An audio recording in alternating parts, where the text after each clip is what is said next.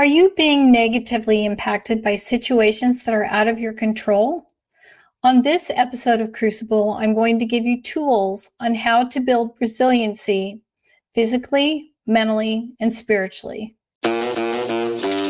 We all face challenges, crucibles in life that make us or break us, and our health is often the biggest crucible we will face. This podcast is designed to help you achieve your health goals through simple, strategic, and proven methods. In every episode, we'll learn about how to overcome your health crucibles and live your best life. Hello, everybody. This is Mary Lee Aidenhand coming to you live from my Dividend studio. I'm sorry, I couldn't do that. It's there. Well, it doesn't matter. Let me start over. Hello, everybody. It's Mary Lee Aidenhand coming to you live from my Dividend studio here in Brentwood, Tennessee for my podcast, Crucible. And on today's episode of Crucible, I'll be talking about the top tools for resiliency with the following points how to change physically, mentally, and spiritually by using these top tools of resiliency. And my information today is researched by Dr. A's Life Book, yay, and MHAnational.org. Resiliency is basically a substance or an object that is able to recoil or spring back into shape after bending, stretching, and being compressed. Maybe life has hit you and you can't stretch any further, or maybe you've been compressed by a situation, compressed by your job, compressed by your family or friends, by your church, or just by negative thoughts that keep coming back and you just can't take it anymore. I felt like this about four weeks ago and I had a serious upper respiratory infection and I felt horrible. It was just um, an effort to get out of bed as well as to take a shower. and um, I noted that as I was looking up quotes for this, J.R. Rawlings started, you know, she started her whole entire career when she basically hit rock bottom and on top of feeling bad physically, I felt horrible emotionally and mentally because I had really hit rock bottom, like J.R. Rawlings, um, in my therapy. And it's it was a great aha moment, but it was extremely painful. And I had to pick myself up and figure out figure out first of all how to get out of that hole. And it started by getting better physically. And I'm going to go through and talk about some of these benefits. But the best way out is always to go through. That's Robert Frost. And that's truly what I had to do with that therapy situation. So, here are the top ways you can learn how to recoil or spring back into shape, and you can finally bend or stretch after being compressed with life that has been thrown your way. So, how to build resilience physically? You need to get active. Do you have dusty tennis shoes or a gym membership that mostly exercises your wallet? Lots of us have proof that it can be tough to stick with exercising. Pump up your resolve by considering that exercise can prevent heart disease and high blood pressure, lower your risk for stroke, osteoporosis, colon cancer, and diabetes, improve your sleep, increase your energy, decrease some kinds of pain, boost your immune system, and help with weight management. Exercise matters for your mood too. Millions of mu- people have found that it decreases stress, anger, and tension. It reduces anxiety and depression. It offers a greater sense of well being. And exercise boosts your mood by relieving pent up muscle tension, stimulating feel good hormones, burning off that cortisol or the stress hormones, increasing blood flow to your brain. And lots of us would rather serve cookies than serve tennis balls, or would rather channel surf than maybe actually surf. But some tips can make exercising easier. For one, you don't have to join a glitzy gym. You can if you'd like to do workout in gyms. But if you don't, you can just join a class, maybe that's being offered at your YMCA. Um, I got into jazzercising. Maybe you like to Zumba. Maybe it's something else. Maybe it's salsa dancing but that can interest you and at least get you moving. you can also find that you can hit the track usually of your local high school. And great way to walk you know run train for that half marathon whatever it is that you're interested in. So how much exercise do you really need? According to the american health association you need at least 30 minutes of moderate aerobic activity five days a week plus strength, strength training twice a week or at least 20 minutes of vigorous aerobic activity like jogging or challenging bike ride three days a week plus strength, ta- strength training two days a week. Or just i have friends that just turn on a video and they just do the hardest 10 minutes of that routine their ps90x or whatever. I'm not sure that's totally great for your you know you need to stretch and you know warm up that's the reason they have the whole entire video. But that 10 minutes helps them just kind of get back in focus and get back to what they're able to you know think about and get get doing. So if that helps you then go for it. Make sure as well that you get enough sleep. Sleep may seem like a waste of time and you know you you could be answering your emails doing dishes repairing your deck you know decking the halls whatever but research shows that you're more likely to succeed at your tasks and enjoy greater well-being if you get some serious shut-eye. Of course it's not easy to sleep when you're feeling stressed or overwhelmed. My husband's doctor told him that the number one the top five things that basically end your lifestyle or end your life um, prematurely are stress the food you eat, sleep, the lack of sleep, basically. He went into then, you know, your nutrition and um, and diabetes. He said, if you can control those five things, he's like, you're going to live long. So getting enough sleep, I thought, wow, never thought of it quite in that that aspect. Um, but it's not easy to sleep when you're feeling overwhelmed. Overwhelmed. In fact, two thirds of Americans say that they lose sleep because of stress and i certainly did when i was working full time i was always waking up at like 3.15 in the morning with either you know thoughts of oh my gosh i've got forgot i've got to you know i've got to finish this and you know i'm running through about 20000 things in my head and then i can never get back to sleep and then off you know the alarm goes off and you get up at five and start to go shower.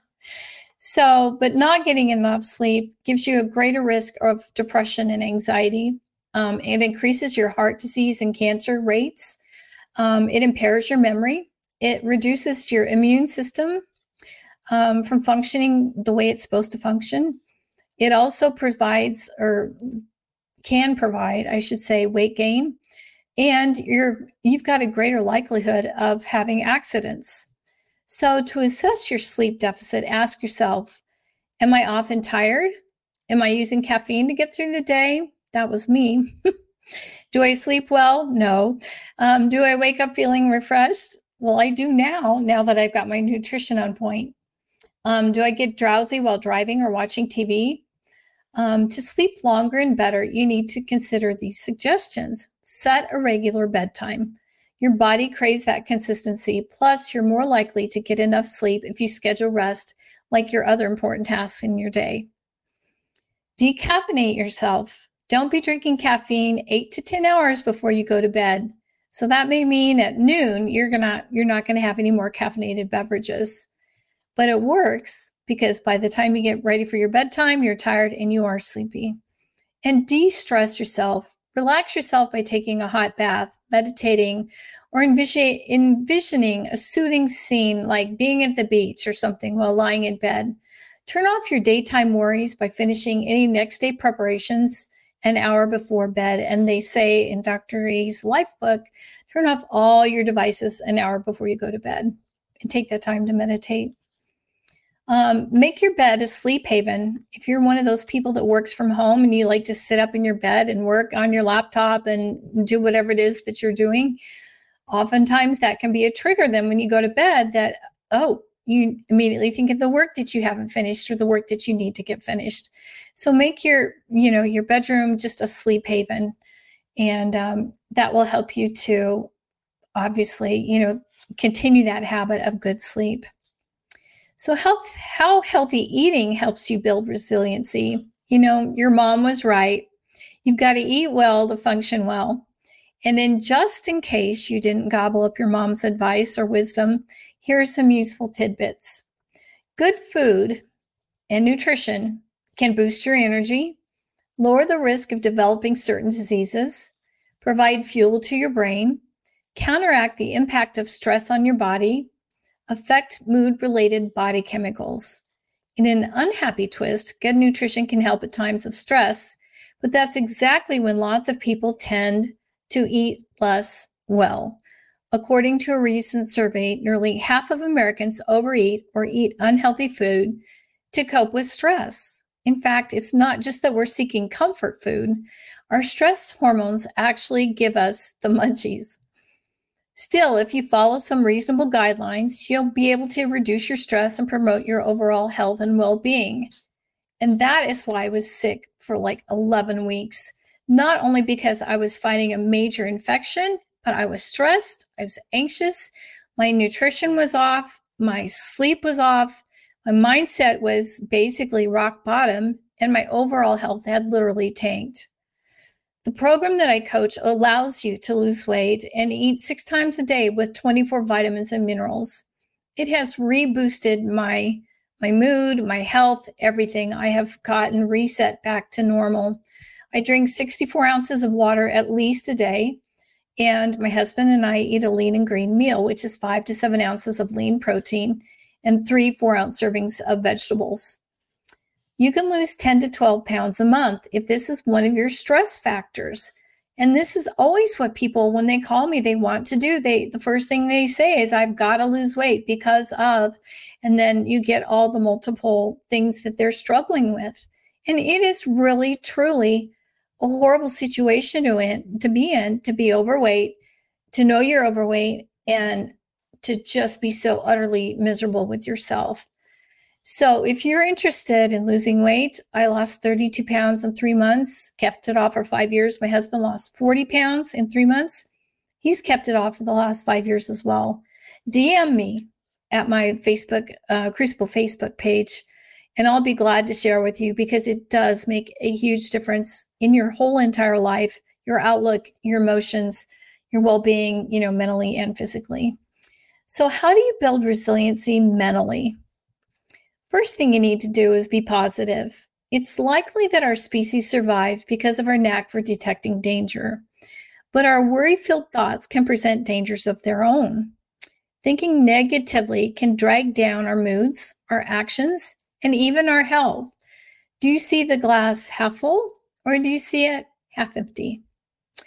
Experts say it's worthwhile and possible to learn how to think more positively. Here's what researchers have found about the benefits of staying positive. People who were pessimistic had nearly 20% higher risk of dying over a 30 year period than those who were optimistic. People who kept track of their gratitude once a week, which is what I try to do in my gratitude journal, and they were more upbeat had fewer physical complaints than other people. People who obsessively repeated negative thoughts and behaviors were able to change their unhealthy patterns, and their brain activity actually changed as well. So, here are some practical ways to stay positive. Foster optimism. Trying to be optimistic doesn't mean ignoring the uglier sides of life. It just means focusing on the positive as much as possible as it gets easier with practice. If you want to pump up your optimism, you might write about a positive future. Rewrite the ending of your life, rewrite your story. Oftentimes, what we believe in our heads is not always accurate. Rewrite how you want your story to end in a positive way. Search for a silver lining in every situation you're in. Looking for the positive is in a negative situation probably sounds sappy, but it can actually grow strength. To find your silver lining, ask yourself, how have I grown from this situation? Is life happening for me, which is an open sat mindset, or am I in victimhood and life is happening to me? And that's a very close mindset. I would venture to say the majority of people I know are in that closed mindset of victimhood of one or another or many things are happening to them or not you know um And it's important to flip that around and think, okay, so I'm in a bad situation. How can this help me? How can I grow from this? Are your relationships growing stronger? Um, are you developing new skills? You should constantly be trying to improve yourself. What am I proud, proud about the way that I handled this situation? You may not be proud. And if so, then learn from that situation and you may be proud. So, you know, count those small successes and those small wins and practice that gratitude by noticing and appreciating the positive in our lives. You know, it does offer a mood boost, but to increase your gratefulness, you can, for instance, write a gratitude letter to someone that has greatly influenced your life. Um, I'd always write thank you letters to my um, children and grandchildren, even when they send me gifts. I try to make an effort to, you know, let them know that it's appreciated, it's loved, and they are loved. Um, when I was in college, when I first started out teaching, I sent gratitude letters for sure to Dean Maxwell, my high school band director, and to Georgine Deers, my middle school, you know, um, band director, um, to Gary Bacon, my high school vocal director, and to Margaret Patterson, who was my piano teacher. Because all four of those teachers probably had the most impact in my life in high school, as well as my coaches. And after being then in the in the profession of trying to teach and control classrooms and learning classroom management and everything, yeah, I wrote those letters of gratitude with with a lot of humbleness and a humble pie attitude. Um, keep a gratitude journal. That's a great way to keep track of the small things that make you smile um, and include terrific achievements, touching moments, or great relationships. And remind yourself to savor life. Yes, stop and smell the roses, literally and figuratively. Do whatever you can to soak in the lovelier aspects of your life. Share your good news. Studies of people's reactions to positive developments suggest that those who tell a friend about a happy event enjoy it even more.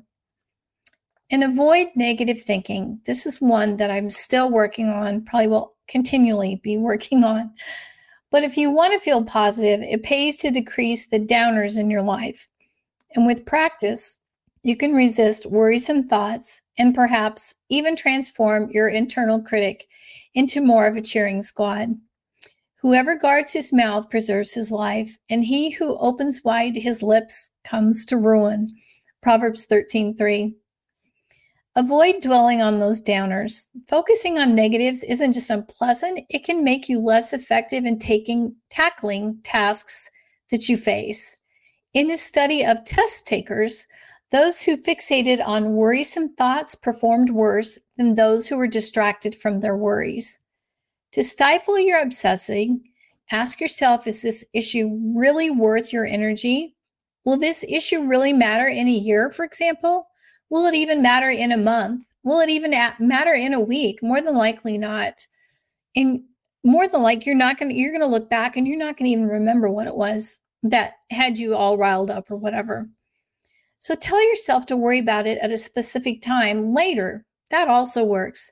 Chances are that when you get to that time that you've designated, that you'll feel better about whatever it was that you were, you know, appointing the time to to can to worry about. Instead of just spinning your worry wheels, try a concrete problem solving exercise. That's always helpful.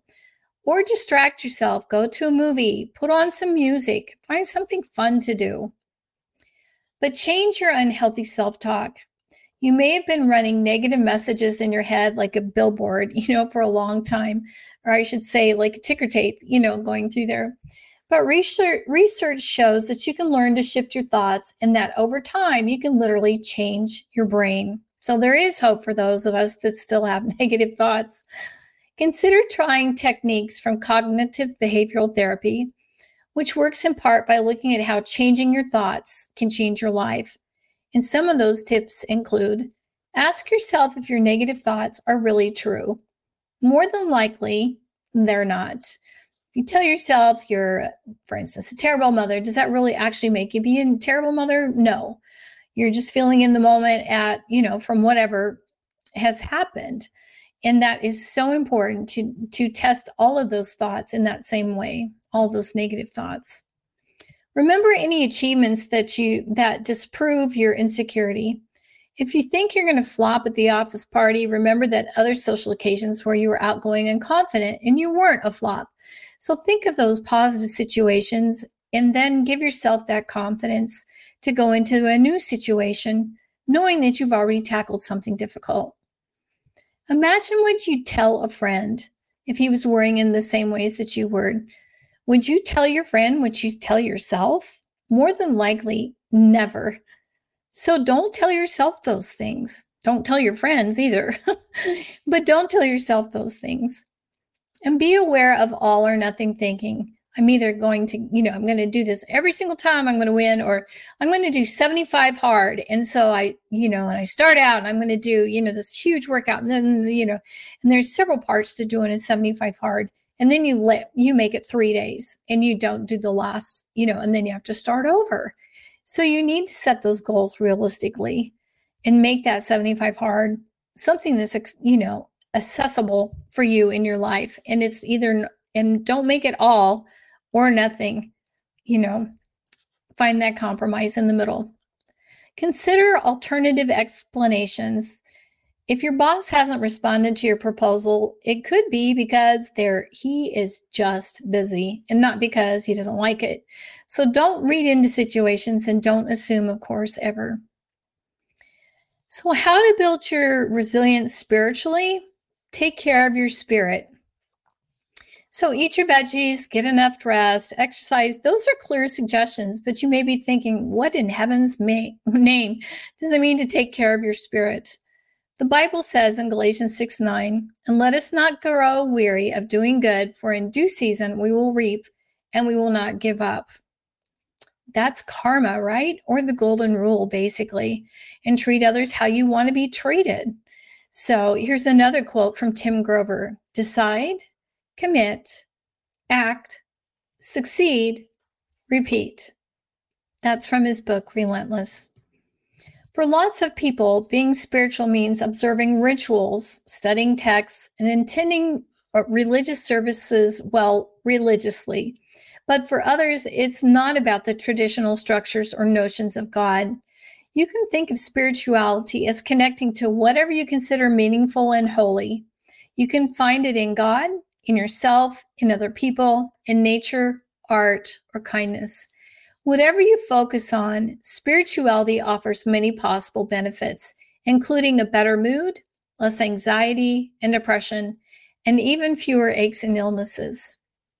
Spirituality can provide a reassuring belief in a greater force or being a sense of purpose and meaning, a focus on your own or universal wisdom, a way to understand suffering, a connection with others, a reminder of the good in the world. Consider some of the science on religion and spirituality. People who meditate have an increased activity in the feel good area of their brain. And people with strong religious beliefs recovered faster from heart surgery than people that had a weaker faith. Isn't that crazy? People who didn't attend religious services died significantly younger than those who attended more than once a week.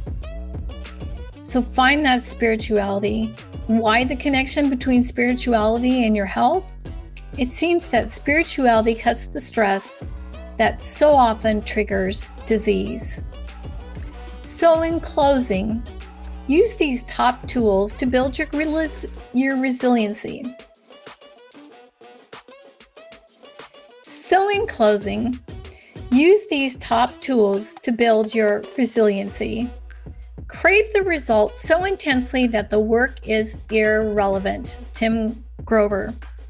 Become a champion by using resiliency to slay your crucible. And come join me so you too can experience that fabulous health benefits by building your resilience. You can DM me at my Crucible podcast page on Facebook, Facebook or cruciblechampions.com. Thank you. Be blessed and be resilient. This income testimonial is not representative of the average earnings that coaches achieve with Optavia. Only a very small number of coaches will achieve income that is within the range of this testimonial. Optavia makes no guarantee of financial success. Success with Optavia results only from successful sales efforts, which require hard work, diligence, skill, persistence, competence, and leadership. Please see the Optavia income disclosure statement for statistics on actual earnings of coaches. In a clinical study, the group on the optimal weight 5 in 1 plan lost 10 times more weight than the self directed group. Average weight loss for clients on the optimal weight 5 in 1 plan is 12 pounds. References include Dr. A's Habits of Health book by Wayne Scott Andersen, Your Life book by Wayne Scott Andersen, The 15 Commitments of Conscious Leadership by Jim Dethmer, Diana Chapman, and Kaley Warner Klemp. Lifelong Transformation, One Healthy Habit at a Time. Optimal Weight, 5 in 1 Plan. Optimal Weight, 3 in 3 Plan. Optavia, the four components of our system. Optavia Coach, The Habits of Health Transformational System, Your Life book by Dr.